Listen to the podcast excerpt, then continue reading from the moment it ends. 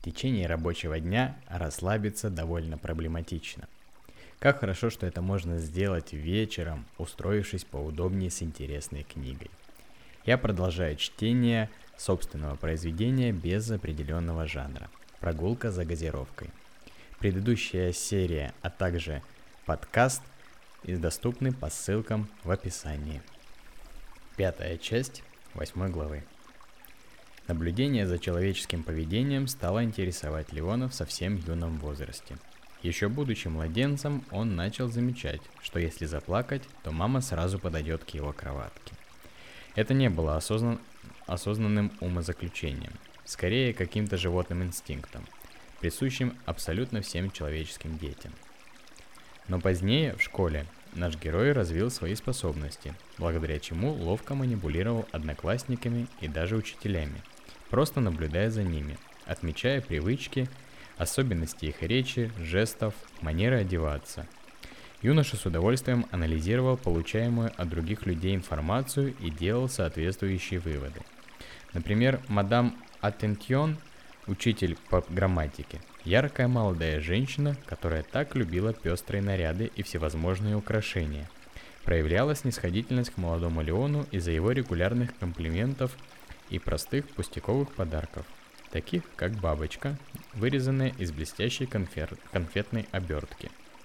Месье Мотте, преподававший историю в средней школе, никогда не бронил Леона за прогулы, ведь тот знал, что если причиной пропуска занятия будет помощь бездомному животному или немощной старушке, то мягкий учитель истории обязательно простит, а может даже похвалит за подобную самоотверженность.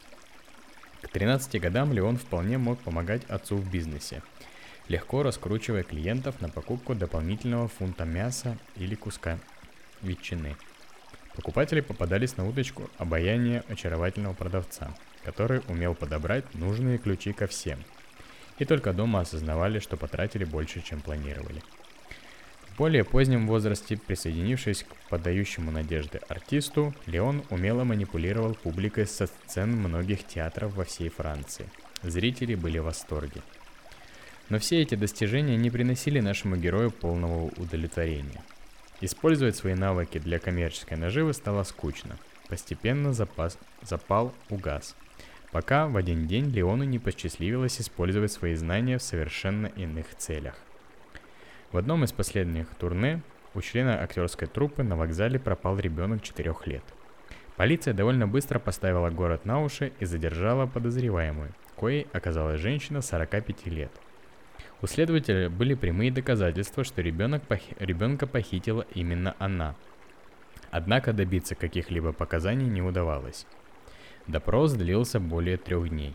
В это время ребенка искали, но тщетно – Поскольку родителям и родным разрешалось присутствовать в участке, Леон оказался среди утешающих убитым горем родителей.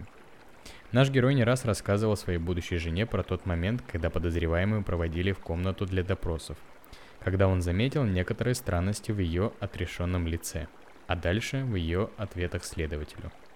По просьбе родителей украденной девочки Леона допустили до допроса, вот тут-то нашему герою удалось использовать все свои знания и опыт в полной мере. Существует теория, согласно которой у человека более с более-менее нормальной психикой существуют моральные принципы, которые руководят его поступками. У всех они разные. Для кого-то кража чужого имущества – способ заработать на жизнь. Но, например, украсть у пожилого немощного человека этот кто-то не способен по своим внутренним убеждениям.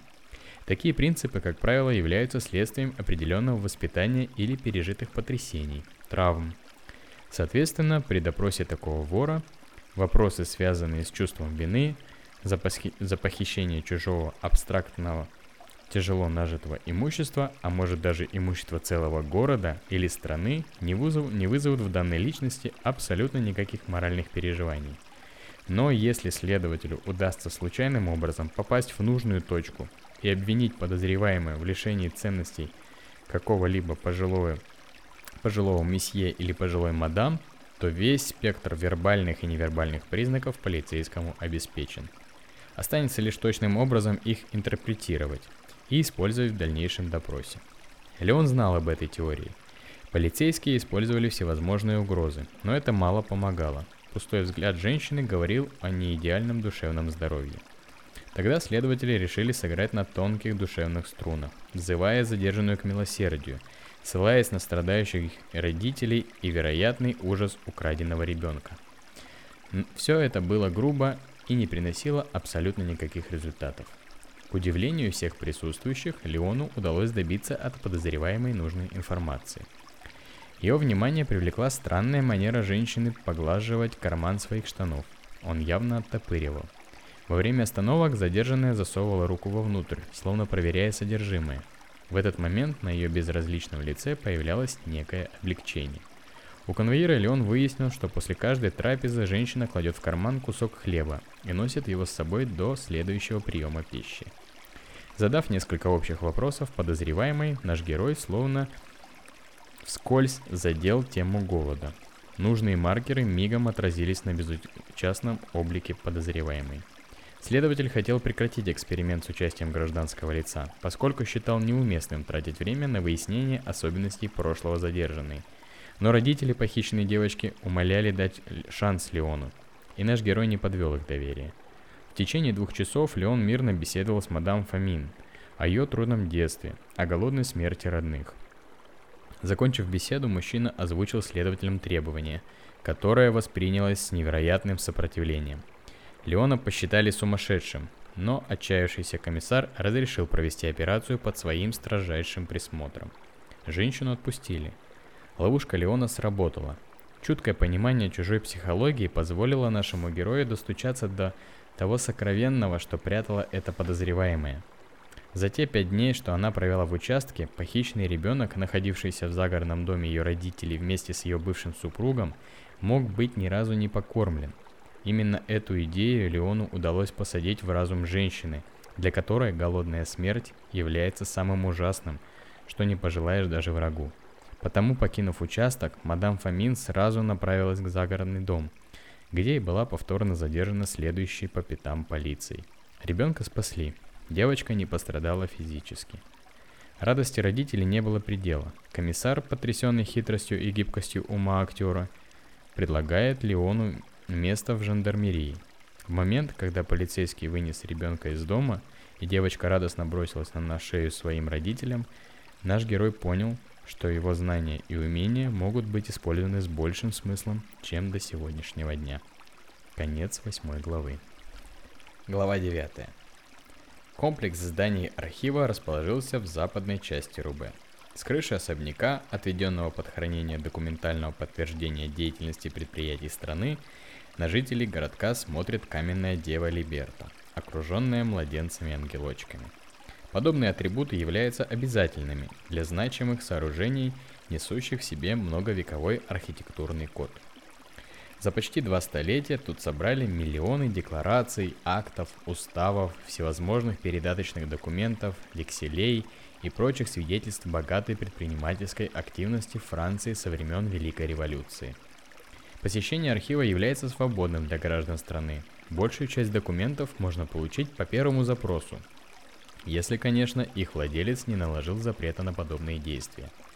Помимо частных компаний, в архив передают документы и государственные структуры. Вот тут уже несколько сложнее. Подавляющее их число блокирует доступ к информации, которую, впрочем, Леон вполне мог бы получить даже со своим удостоверением работника суда далекого Марселя. Но вот документы, которые по ряду причин принадлежат структурам государственной власти, абсолютно защищены от возможности быть прочитанными кем-либо, не имеющим соответствующего дозволения самых верхов. Помимо надежных сейфов, для охраны используются вооруженные люди, сменяющие друг друга как караул во дворце императора. Именно туда и предстоит попасть нашему герою. Задача нетривиальная, однако четкий план действий, составленный опираясь на прошлый опыт сотрудничества с разведывательными структурами, облегчает реализацию выполнения. К подготовке Леон приступает на следующий день после прибытия. Первые часы открытия, придав себе таинственный вид посредством нелепой фетровой шляпы, шелкового узорчатого шарфа и абсурдно больших темных очков, наш герой под видом любопытного посетителя посещает открытую часть здания архива. Не привлекая к себе лишнего внимания, Леон принялся изучать документы, запечатлевшие на своих страницах обратную сторону деятельности родоначальника всех цирков Франции – цирка Франкони. Неискушенный нынешний зритель и не догадывается, что магия французских манежей берет свое начало в Италии. История богата, но ее начало скрыто от глаз читателя, поскольку компания начала деятельность до тех ужасных событий 18 века, являющихся точкой отсчета ведения документа оборота в архиве. Но для любопытных глаз тут найдется множество интересных фактов. Деятельность Франкони была сопряжена с захватывающими успехами и катастрофическими провалами. Это можно узнать из бухгалтерских отчетностей. Видны всплески, когда гений этого циркача изобретал что-то новое, придумывал новое шоу или формат выступления, менял конструкцию манежей. Все это находило глубокий отклик у публики. Оказывается, современную конструкцию амфитеатра с, ар- с артистичными уборками, фойе для зрителей и буфетом придумал компаньон месье Франкони, английский акробат и наездник Филипп Астлей. Его недаром называют отцом современного цирка – в документах прикладываются соответствующие патенты. Восхищаясь талантами прошлого, Леон увлеченно изучает бумаги, что-то штудирует в свой блокнот. Однако все это лишь флер, созданный нашим героем для изучения внутренней планировки залов, движения персонала, работы и смены охранного караула. Сотрудников, отвечающих за каждый отдел, немного. Вообще, здание архива не пользуется большим спросом у горожан. Сюда обращаются, как правило, журналисты, историки экономисты для решения своих профессиональных задач. Обывателю тут скучно, потому атмосфера как в библиотеке, спокойная и умиротворяющая. Данный факт создает Леону определенные трудности. Сложно быть незаметным, когда в помещении ты один. Но наш герой профессионал, готовый повторять длительное время однообразные монотонные действия, дабы усыпить внимание любого наблюдателя. Так и произошло. Спустя несколько часов кропотливого избирательного выбора документов всевозможных театров, цирков, фабрик мороженого и прочих предприятий, создающих продукт увеселения, сдался последний архивариус. Объяснив в деталях, где и что можно найти, куда проход для посетителей открыт, а куда его не пустят, а также напомнив о расположении уборных и графике работы архива, милая девушка с удивительной фамилией Амур оставила Леона наедине с миллионами историй скрытых на высоченных стеллажах. Не зная, как скоро вернется месье Калькуле, Леон продолжает реализовывать задуманное, чтобы в любой момент быть готовым приступить к главному этапу своей операции. Во время предыдущего визита нашему герою удалось хорошо запомнить живую картину расположения архивных помещений. Но для полноты необходимо понимать, как работает принцип доступа к секретной охраняемой комнаты. Для этого необходимо вызвать главного архиариуса – месье Гардиена. Утро следующего дня начинается с телефонных звонков. Первый направлен в Марсель. Разговор короткий. На обратной стороне провода в основном молчание, редкие утвердительные «да», «понял». Второй звонок заставляет вздрогнуть от неожиданности администратора в еще не открывшемся архиве. «Алло, добрый день, слушаю вас». «Здравствуйте, я попал в архив?» Голос Леона звучит достаточно высоко, Практика играть одновременно несколько ролей спасает нашего героя регулярно. Да, отделение Национального архива О де Франс, кантон Рубе. Замечательно, вы-то мне и нужны. Скажите, пожалуйста, месье Гардиен сегодня будет на работе? Господин старший архивариус работает в обычном режиме, но у него сегодня нет приемных часов. По какому вопросу вы звоните? О, простите мне мое невежество. Меня зовут Франсуа Дюкале. Я звоню вам из Парижа. Будучи секретарем месье Монервиля, надеюсь, фамилия председателя Сената вам известна, я хотел бы уведомить ваше руководство о том, что нам потребуется аудит вверенных документов. В трубке слышится шуршание. Очевидно, такой звонок застал администратора врасплох. Она хаотично ищет возможность записать фамилии. Столь раннее время для звонка выбрано Леоном не случайно. При первом визите он заметил, что утро в архиве начинается с длительной раскачки – Многие сотрудники начинают свой день с приличными опозданиями. Исключением является мадам Алер, администратор.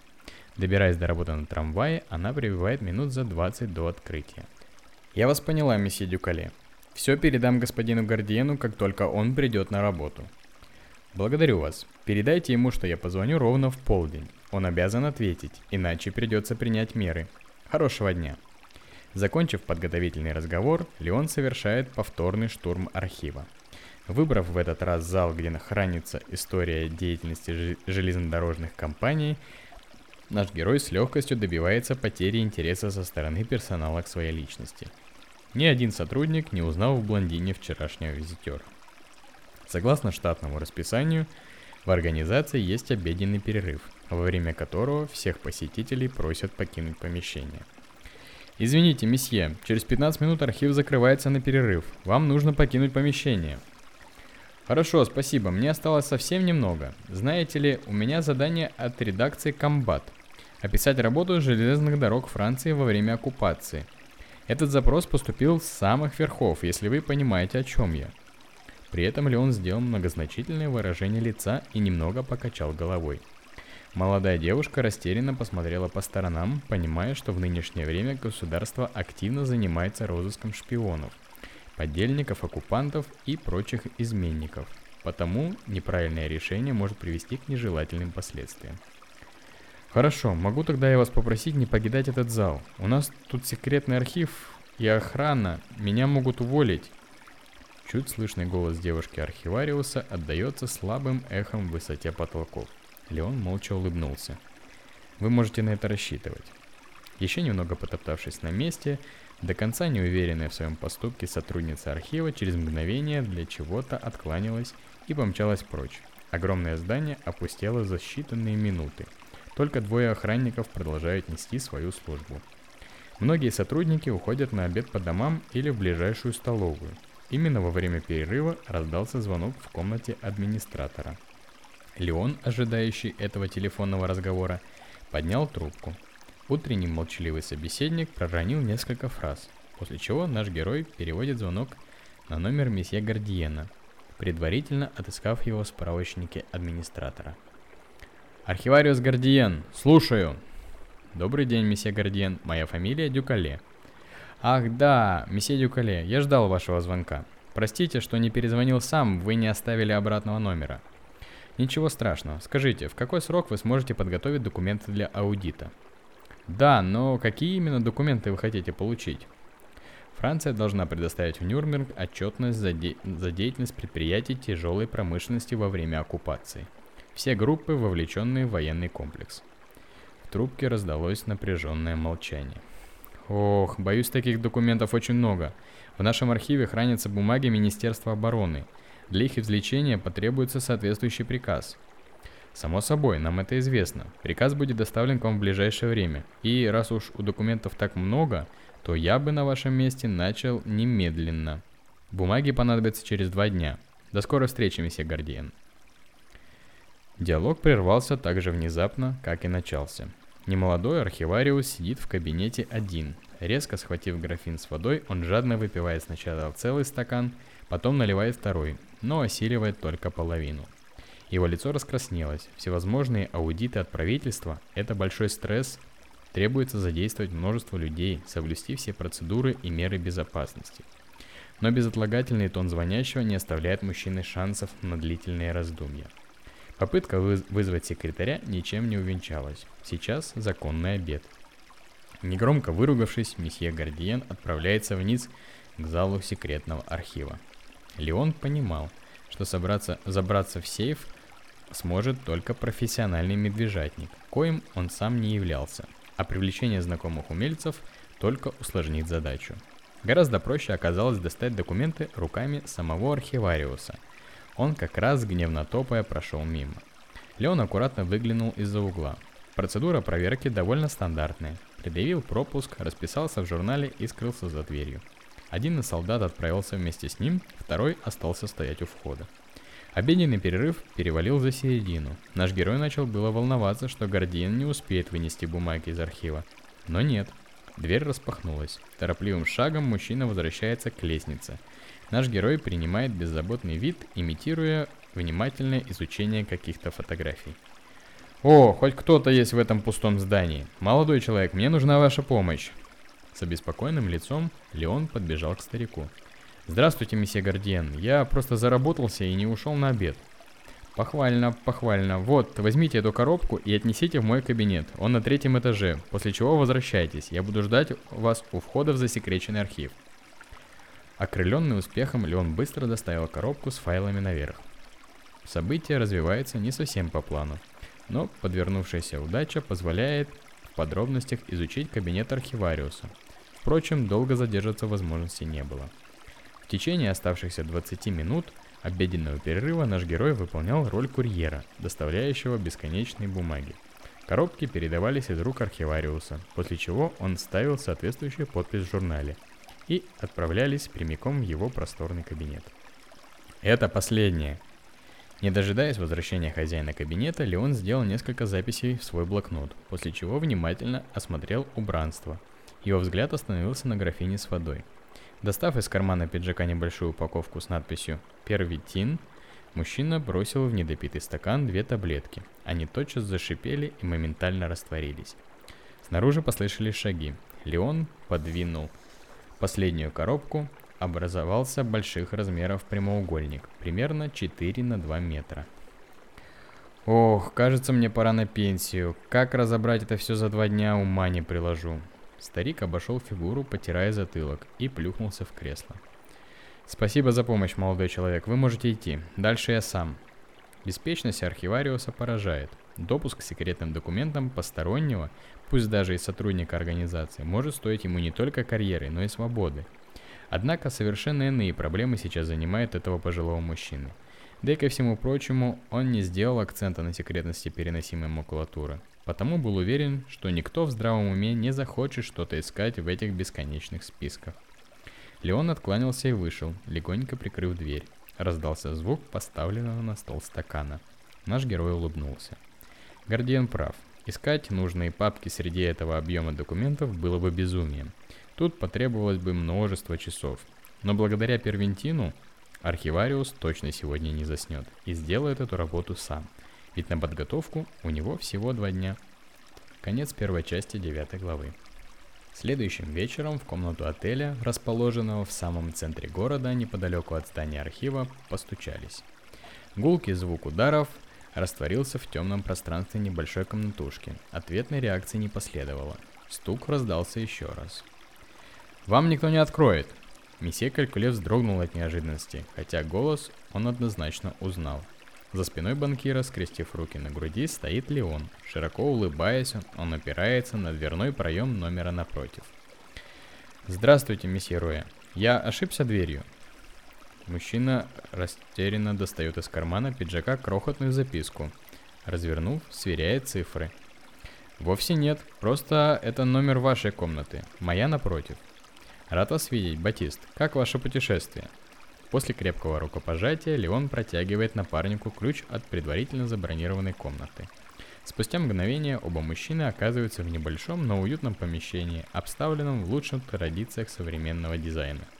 Минимум декоративных элементов, каждая деталь функциональна. Набор мебели с аккуратными плавными линиями позволяет путнику комфортно расположиться даже с крупным багажом. Месье Калькуле одобрительно качает головой и закидывает свой саквояж на широкую белоснежную кровать. Я знал, что вам понравится. Спасибо, я уже думал напроситься к вам на ночь. Путешествие прошло удачно, но у нас совсем немного времени, чтобы обсуждать красоты бельгийской столицы. Вы закончили подготовительные процедуры? Подойдя к небольшому окну, наш герой мельком заглянул на улицу. Отсюда виднеется прямая дорога, главная городская артерия – на, на тротуарах малолюдно. Одинокие жители торопливо расходятся по домам. Их силуэты отбрасывают вытянутые тени в желтом свете фар припаркованного у обочины автомобиля. Не углубляясь в подробные детали, Леон ввел напарника в курс дел. Рассказал о своих вылазках. Свою уловку с месье Гардиеном мужчина предпочел скрыть, поскольку понимал неэтичную сторону своего поступка. Возможно, это было желание уберечь банкира от ненужных знаний на случай, если все пойдет не по плану. Месье Калькуле впечатлен актерским талантом нашего героя, но ему тоже есть чем похвастаться. Распаковав увесистый чемодан, он продемонстрировал Леону причину своего отъезда. Содержимое явно вызывает восхищение у банкира, чего не скажешь о его напарнике. Он сомнительно вертит в руках предлагаемые предметы, но, выслушав массу убедительных доводов, соглашается их использовать. Последние подготовительные работы запланированы на следующее утро.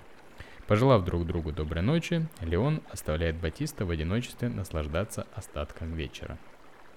С первыми лучами солнца в комнате нашего героя никто не спит. Согласно отведенному Гордиену времени, сегодня подготовка бумаг к аудиту должна быть завершена. В архиве ожидают делегацию из Парижа. Однако, неизменно приходящая на работу раньше всех мадам Алер принимает важный звонок. Голос месье Дюкале сообщает, что неотложные дела не позволяют представителю председателя Сената прибыть в оговоренные сроки, из-за чего визит переносится на один день. Распыляясь в извинениях, Леон, мастерски играющий роль Дюкале, просит передать свое пож... сожаление архивариуса Гордиену и выражает надежду, что у того все готово для передачи.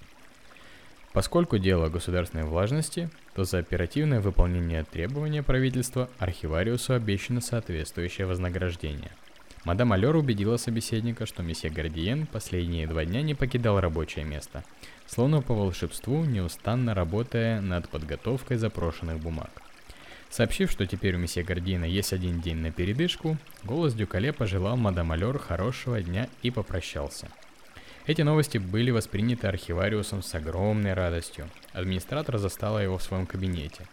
Невероятно измученный бессонными ночами, с копной растрепанных волос, архивариус сидит в полумраке своего кабинета – на полу сложены аккуратные стопки бумажных папок. Сортировка произведена в алфавитном порядке. Плотно задернутые шторы должны помочь создать атмосферу ночи, но они явно не справляются с поставленной задачей. Месье Гардиен не может вздремнуть, как не пытается. Сообщение мадам Алер словно освобождение для узника. Окинув туманным взглядом плоды своей двухдневной неустанной работы, архивариус покидает кабинет, закрыв дверь на, на все замки. Меня сегодня ни для кого нет. Все вопросы на завтра. Передайте моему секретарю, все документы пусть отправляет под дверь. Я позже с ними разберусь. Усталый голос мужчины сменяется тяжелыми вздохами. Его внешний вид не оставляет сомнения о необходимости передышки. Администратор, понимающий, кивает головой, провожая архивариуса к выходу. Через 15 минут двери архива открылись для посетителей – Часть сотрудников уже заняли рабочие места, но многие, как всегда, опаздывают. Первыми визитерами сегодня является молодая пара. Они просят помочь с информацией на компанию своего деда, погибшего еще до, в годы Первой мировой войны. Составляют генеалогическое дерево. Подобные запросы в послевоенное время не редкость. Многие жители страны собирают по крупицам информацию о родных и близких, связь с которыми была утеряна в эти ужасные годы. Ленивый охранник на входе безразлично рассматривает входящих. Ему сообщили, что важных гостей сегодня не будет. Раскачиваясь на стуле, он чуть было не падает. Спинку вовремя подхватывает крепкая рука Леона. «Добрый день, месье. Будьте осторожнее. Может, это позволит вам проснуться?» Мужчина подает испугавшемуся стражу ворот сверток со свежей утренней газетой. «Спасибо вам, месье порыве благодарности охранник подскакивает с места, но Леон, не дожидаясь ответной реакции, спешно поднимается по широким ступеням. Сообщение об отмене посещения делегации из Парижа молниеносно разнеслось по всем уголкам здания. Работников почти нигде нет, а те, что находятся в залах, передвигаются словно сонные мухи. Создается впечатление, что берегут энергию для завтрашнего события. Для своего плана Леон выбрал зал с архивами компании пищевой промышленности – Сегодня тут людно. Пожилая дама с супругом с интересом рассматривает фотографии Исаака Карасса. Его компания продает молочные продукты по всему миру. Еще одна взрослая пара разложила на столе целую кипу бумаг. На папке красуется название Перно Рикар. Солидная толщина с пометкой лицензии подсказывает, что скорее всего их деятельность связана с алкоголем.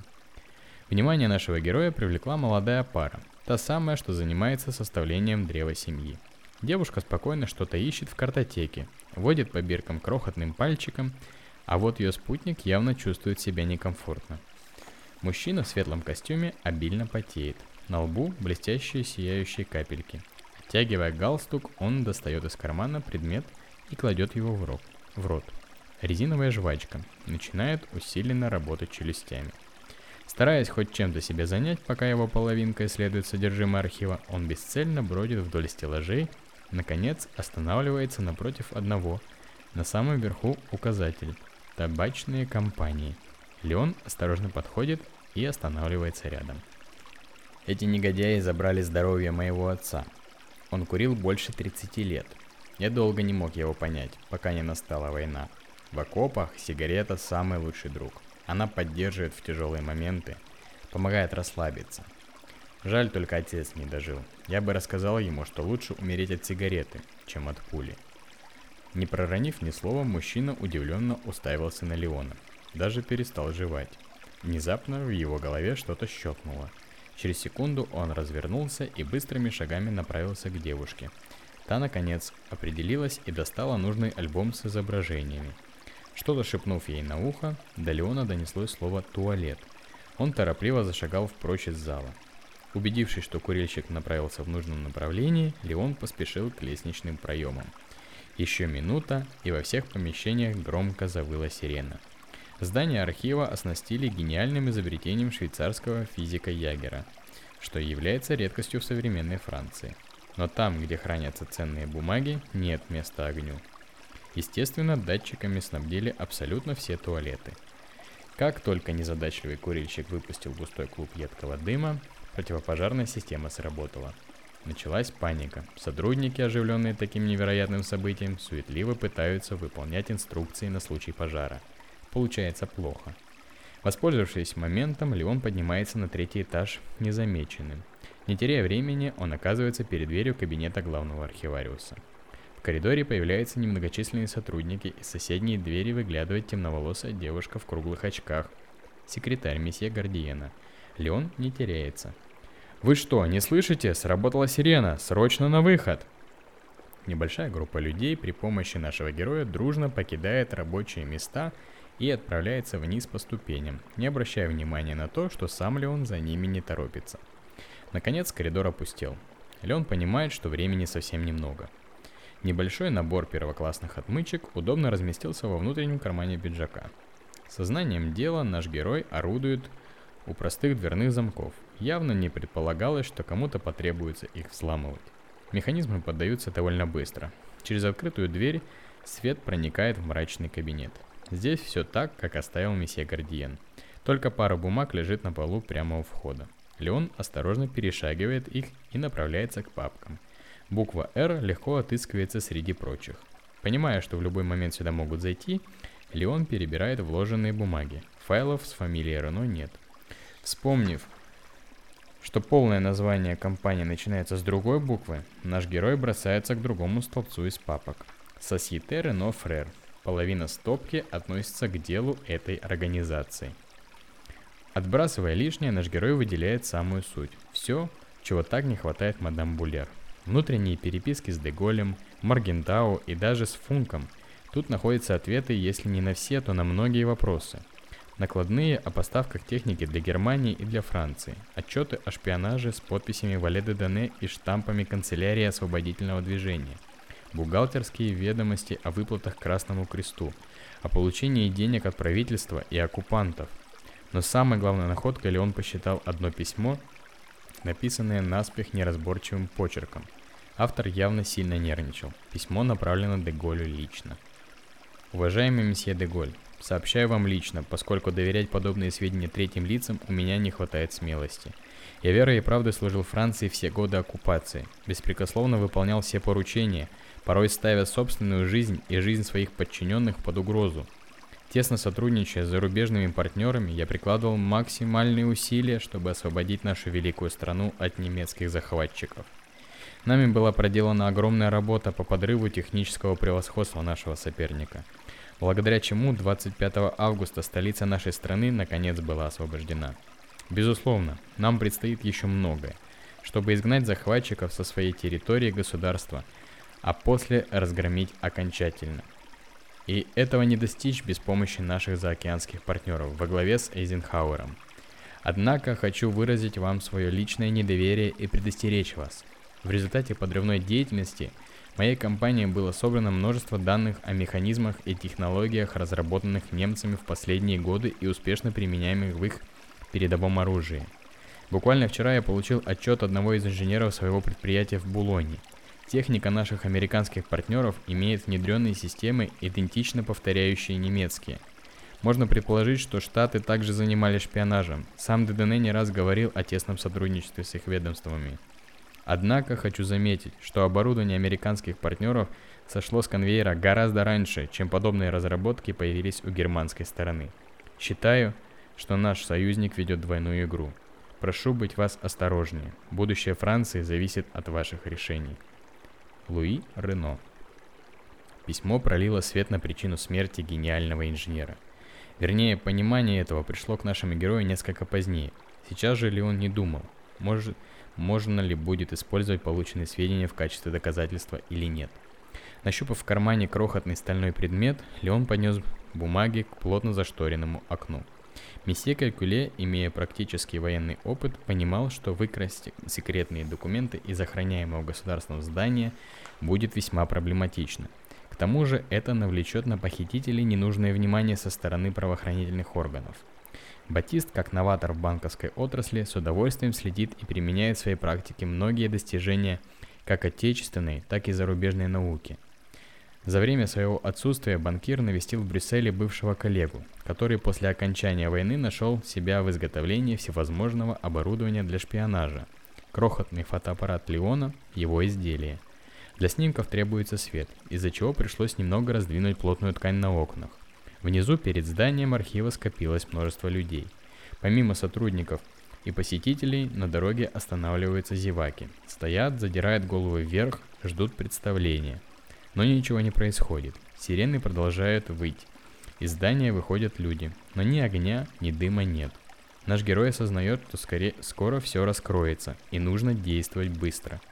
Проще было бы забрать документы с собой, но Гардиан обязательно обнаружит пропажу. А после того, как делегация из Парижа не прибудет, а месье Дюкале выразит искреннее удивление на вопрос, когда его ожидать, то могут начаться подробные проверки. Так рисковать нельзя да и ко всему незачем. Поразительное крохотное устройство, фотоаппарат работает практически бесшумно. Собрав галерею из более чем 30 снимков, Леон привел состояние кабинета в первоначальное, после чего обратным путем вернулся к выходу из здания. Охранники бегают по всему вестибюлю, кричат, справляются наличие огня. На проходящего блондина никто не обращает внимания. Мимо пробегает несколько человек с ведрами воды. Стул у входа пуст. Утренняя газета лежит на сиденье. Прихватив свой реквизит, Леон вышел на улицу и растворился в толпе. Звуки сирены постепенно стихли, остались где-то позади. Батист Калькуле должен дождаться напарника в своем номере. По результатам проведенной операции следовало принять решение о дальнейших шагах, если таковые потребуются.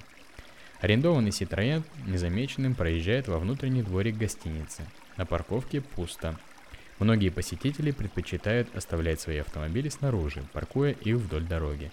Потому одна полоса движения плотно заставлена стальными конями. Некоторые из них, кажется, совсем не пользуются своими владельцами. И можно бы... Их можно было наблюдать возле отеля и вчера, и позавчера. За это время они не сдвинулись ни на дюйм. Осмотревшись по сторонам, Леон заходит в здание отеля. Слишком тихо. Стараясь как можно быстрее пробраться в номер, наш герой попытался обойти стойку приема.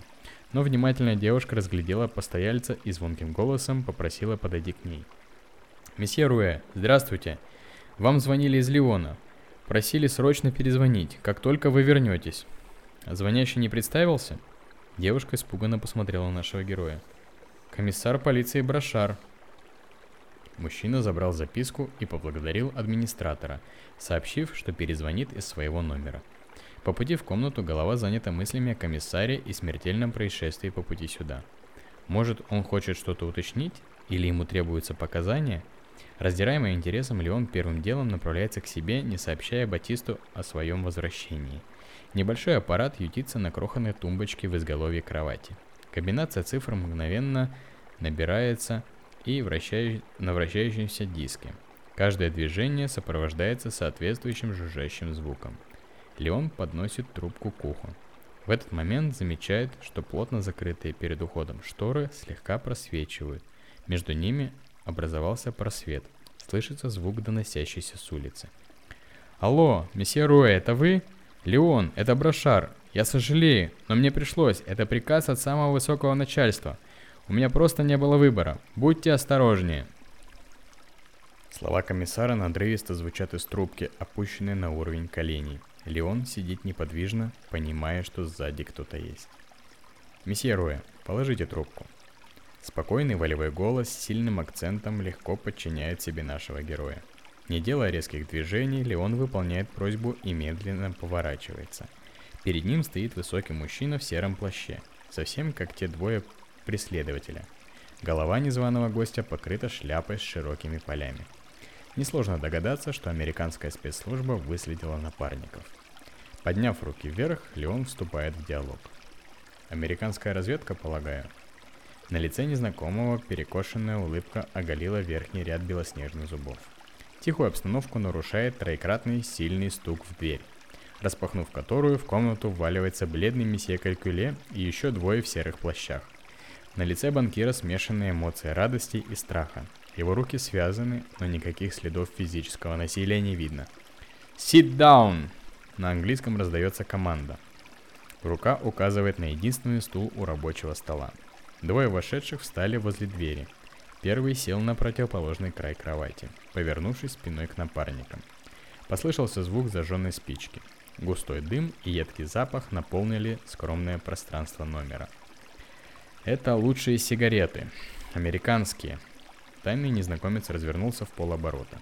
С наслаждением, делая затяжку, он показывает Леону красную пачку, открыв которую предлагает присоединиться. «Благодарю, я не курю». «И это правильно, месье Руэ. Дурная привычка. Но я ничего не могу с собой поделать. Боюсь, однажды они сведут меня в могилу. Я могу вам помочь. Слышали, что гипнозом можно вылечить многие зависимости?» Мужчина с ухмылкой посмотрел на нашего героя, после чего расхохотался. «Вы предлагаете мне свои услуги?» Леон с улыбкой уставился на американцев у входа. Те с неизменными серьезными лицами продолжают сверлить взглядом нашего героя и его напарника. Банкир, кажется, совсем паник. Леон посмотрел на Батиста и приободряюще ему подмигнул. Закончив смеяться, американец с сигаретой продолжил. «Вы смелый человек. Вас совсем не пугает сложившаяся ситуация? Сканирующий взгляд Леону уже дал оценку непрошенных гостей. Трое взрослых, высоких, крепких мужчин с армейской выправкой, возможно, прошедших активные во- военные действия. Комната обыскана, но не тщательно, что говорит о недостаточной подготовке либо о небрежности. Судя по поведению, их поступки связаны некоими инструкциями, подкрепляемыми внушенным чувством долга – Двое у дверей совсем как комнатные собачки. Без сомнения выполнят абсолютно любой приказ, будь то даже закончится их собственной гибелью. Опасные личности, их провоцировать не стоит. У того, что справа, следы ранения на лице, из-за чего могут быть неадекватные реакции на некорректные с его точки зрения слова или действия. Но судя по тому, что калькулет цел и невредим, они всецело подчиняются первому. Он более свободен в своих мышлениях и поступках. Его костюм отличается дороговизной и качественным кроем. Руки ухожены, даже слишком. Увесистый перстень с драгоценным камнем обрамляет мизинец. Видно, что он упивается своей властью в данной ситуации. Однако с ним можно вести конструктивный диалог. А должна? На войне бывало и хуже. К тому же я полагаю, что если бы вы просто хотели меня убить, то сделали бы это давно. Шансов было предостаточно – кстати, я сожалею о ваших коллегах. Это произошло случайно. Вернее, они пытались нас пристрелить, но все же я сообщил французской полиции об их гибели. Американец встал и медленно обошел кровать. Не стоит, месье Руэ. Они выполняли свой долг. Их семьи получат отличную компенсацию. Компенсацию? То есть дело только в деньгах? А как же их жены, дети? Они потеряли не только кормильца, но и отца, и мужа. Этого не заменишь деньгами. Когда решаются дела государственной важности, месье Руэ, всегда кому-то приходится страдать. Уж вам ли этого не знать? Вот уж не думал, что смерть французского промышленника является делом государственной важности для Америки. Немного постояв, мужчина подошел к окну, отодвинув штору из плотной ткани, и он взглянул куда-то вниз. Затушенный окурок полетел сквозь приоткрытую створку. Тут слишком мрачно и тесно. На лице незнакомца отразилось отвращение. Леон понимает, что находиться тут для него неприятно. Вам не следовало знать того, о чем вы узнали, месье Руэ. Все это расследование – это плохая затея. Война закончилась, и вместе с ней канут в лету все ее секреты. Победители и проигравшие определены. Последние сейчас в трибунале. В скором времени многие из них будут болтаться на виселице. А победителей, как известно, не судят. Цель оправдывает средства. Именно. Я думаю, что война еще не закончилась. Насколько мне известно, многие преступники не пойманы, а те, что пойманы, не получили свои наказания. И кто знает, что может всплыть в официальных расследованиях. Хотя, возможно, вы правы, и все неудобные факты будут скрыты. Я также сомневаюсь, что французское правительство способно выдвинуть какие-либо обвинения в адрес вашего. Кроме того, глупо отрицать факт вашей помощи на союзным войскам. Без этого победа, вероятно, была бы невозможна. Хотя есть мнение, что войска Советов справились бы и сами, но теперь какая разница? Потому мне непонятно, для чего понадобилось убивать Рено. Незнакомец улыбнулся и пристально посмотрел на Леона. Согласно досье, вы отличай, отлично разли, разбираетесь в людях, что принесло немало пользы вашей родины во время войны. Но даже вашего блестящего ума, судя по всему, не хватает, чтобы разглядеть такие очевидные, но глобальные вещи – Экономика Франции, как и остальной Европы, полностью разрушена. И только такие люди, как господин Рено, способны восстановить ее из руин. Ни один гениальный политик не сделает для, этого, для этой цели больше, чем промышленник, способный создавать валовый продукт в огромных размерах. Вы знаете, несмотря на всевозможные загранительные меры и обширные рекламные кампании, призывающие покупать только национальный продукт, продукция заводов Рено просочилась и на наш рынок. Леон от удивления открыл рот и отвел взгляд в сторону. Калькуле посмотрел на напарника. Видно, что он не улавливает того, к чему так прямолинейно ведет американец. Совладав с эмоциями, наш герой продолжает спокойный диалог. Выходит, дело совсем не в том, что Роно уличил ваше правительство в двойной игре? Ведь он мог предоставить достоверные факты, подтверждающие партнерские отношения Америки и Германии в самый разгар войны. Война это в первую очередь бизнес, а уж потом борьба, идеологии и прочая дребедень. Деголь не так глуп, чтобы укусить кормящую руку. Месье Руэ, мне кажется, вы разочарованы? При 300% прибыли нет такого преступления, на которое не рискнул бы капитал даже под страхом виселицы. Леон, Леон резко выдохнул воздух и тихо засмеялся, покачивая головой из стороны в сторону. Отлично. Вижу, вы все поняли, месье Руэ. Теперь у вас есть разгадка. Сожалею, что она не впечатляет своей невероятностью. Вы проделали сложную работу, но я вынужден забрать у вас все добытые материалы. Прошу прощения, мы обыскали вашу комнату и комнату вашего напарника. Все документы из чемоданов изъяты. Сейчас мой коллега обыщет и вас. Не обессудьте. Леон поднялся с кровати и вытянул руки в разные стороны. Один из американцев, что стоял у двери слева, грубыми, но осторожными движениями ощупал нашего героя с ног до головы. В результате на кровати оказалась свежая утренняя газета, элегантный бумажник и крошечный фотоаппарат. Последний сразу попал в руки старшего агента. Безучастный до этого момента банкир немного привстал со стула и вытянул шею, пытаясь разглядеть содержимое карманов своего напарника. В его взгляде недоумение. «Хм, прекрасная вещица. Не думал, что ваши технологии позволяют создавать подобные. У нас считают, что война потрепала ваши народы настолько, что в ближайшие годы ничего подобного изготовить, изготовить без нашей помощи не получится. Вот видите, месье Руэ, мы просто вынуждены сдерживать восстановление Европы. Это мы тоже заберем. Все трое американцев направились к выходу. И все? Вы так нас оставите? Мы же теперь знаем правду? Батист бросил на напарника возмущенный взгляд.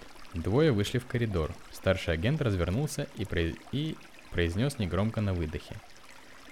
Правда, месье Руэ, это то, что дел... до людей доносит их правительство. И сегодня правда на нашей стороне. А истина... Незнакомец немного помолчал. На его лице на секунду появились некие переживания. А истина, месье Руэ, в истину никто не поверит. Мы просто не позволим вам поверить. Всего доброго. Раздался гулкий хлопок дверью. Банкир соскочил со стула и прижался к деревянной поверхности, звуки шагов, наконец, стихли. «Месье Руэ, развяжите мне руки!» Немного растерянный Леон осмотрелся по сторонам. В шкафчике нашлись ножницы, с легкостью справившиеся с нетолстой бечевкой. «Батист, вы в порядке?» Банкир бегло ощупал себя, словно рядом произошел взрыв, и он не понимает, цел ли или что-то оторвало. В полном. Месье Руэ, вот это дела, что теперь будем делать? Месье Калькуле, словно ребенок, бухнулся на кровать. Будто не он пять минут назад сидел со связанными руками под грозными взглядами агентов разведки иностранной службы. Леон немного помолчал, уставившись в разноцветный рисунок небольшого прикроватного коврика. Его узоры гипнотизируют. Спустя секунд 30 мозг начинает придумывать невероятные картины. Кажется, что сквозь замысловатые изгибы всевозможных стеблей на вас кто-то смотрит. «Месье Руэ!» Наш герой медленно поднял глаза на напарника. Тот сидит на кровати, сложив ногу на ногу. Все кончено. Загадка отгадана. Нам надо сообщить мадам Булер. Я думаю, нужно будет встретиться с ней в Париже. Отличная идея. Нужно позвонить мадам Булер. Ей тоже может угрожать опасность. Банкир соскочил с кровати и, словно ужаленный, побежал к себе в номер. Леон попросил не раскрывать подробностей, но Батист Калькуле не смог удержаться и все же предостерег супругу месье Рено. Однако сохранил в тайне главную суть приглашения в Париж. Возможно, он не до конца осознал столь низкую и меркантильную причину смерти промышленника. Конец второй части девятой главы. Ну что, загадка разгадана. Причина смерти великого промышленника оказалась до невозможности банальной. Осталось об этом сообщить его супруге. Как это произойдет, узнаем в следующий раз. Благодарю вас за внимание.